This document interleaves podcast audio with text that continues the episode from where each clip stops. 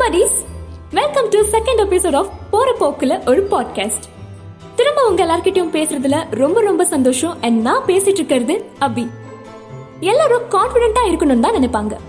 But அந்த confidence எந்த கடையில கிடைக்கும்னு நான் தேடிட்டு மோட்டிவேஷன் புக்ஸ் எல்லாம் முட்டி முட்டி படிச்சாலாவது மோட்டிவேட் ஆகி கான்ஃபிடன்ஸ் வந்து ஒரு கலக்கு கலக்கலாம் நினைச்சா அது ஃபெயிலியர் ஆகி போக, சரி என்னோட சப்பி சீக்ஸ்ல கை வச்சு யோசிச்சுட்டு இருக்கும் போதுதான் நம்ம அப்பா கிராஸ் பண்ணுவாரு.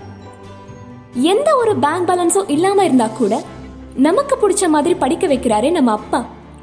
அவருக்கு இருக்கிற அந்த தைரியம் தான் கான்ஃபிடன்ஸ். கண்டிப்பா கெஸ் பண்ணிருப்பீங்க இன்னைக்கான கண்டென்ட் இதுதான். Correct, C for confidence.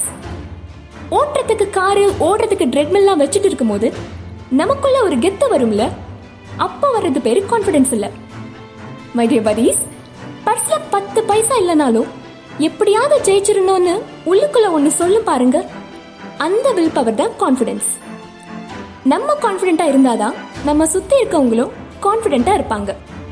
சொல்லப்போனால் கொரோனாவை விட கான்ஃபிடன்ஸ் தாங்க வேகமாக ஸ்ப்ரெட் ஆகும். கான்ஃபிடென்ட்டாக இருந்தால் கண்டிப்பாக ஜெயிச்சிடலாம்னு சொல்லலை, பட் எந்த ப்ராப்ளம் வந்தாலும் கண்டிப்பாக ஃபேஸ் பண்ணிடலாம் அப்படின்னு ஒரு தைரியம் கிடைக்கும். அந்த தைரியம் தான் ரியல் கான்ஃபிடன்ஸ். And actually இந்த பாட்காஸ்ட் கூட ஒரு கான்ஃபிடென்ட்டோட தான் ஸ்டார்ட் ஆச்சு.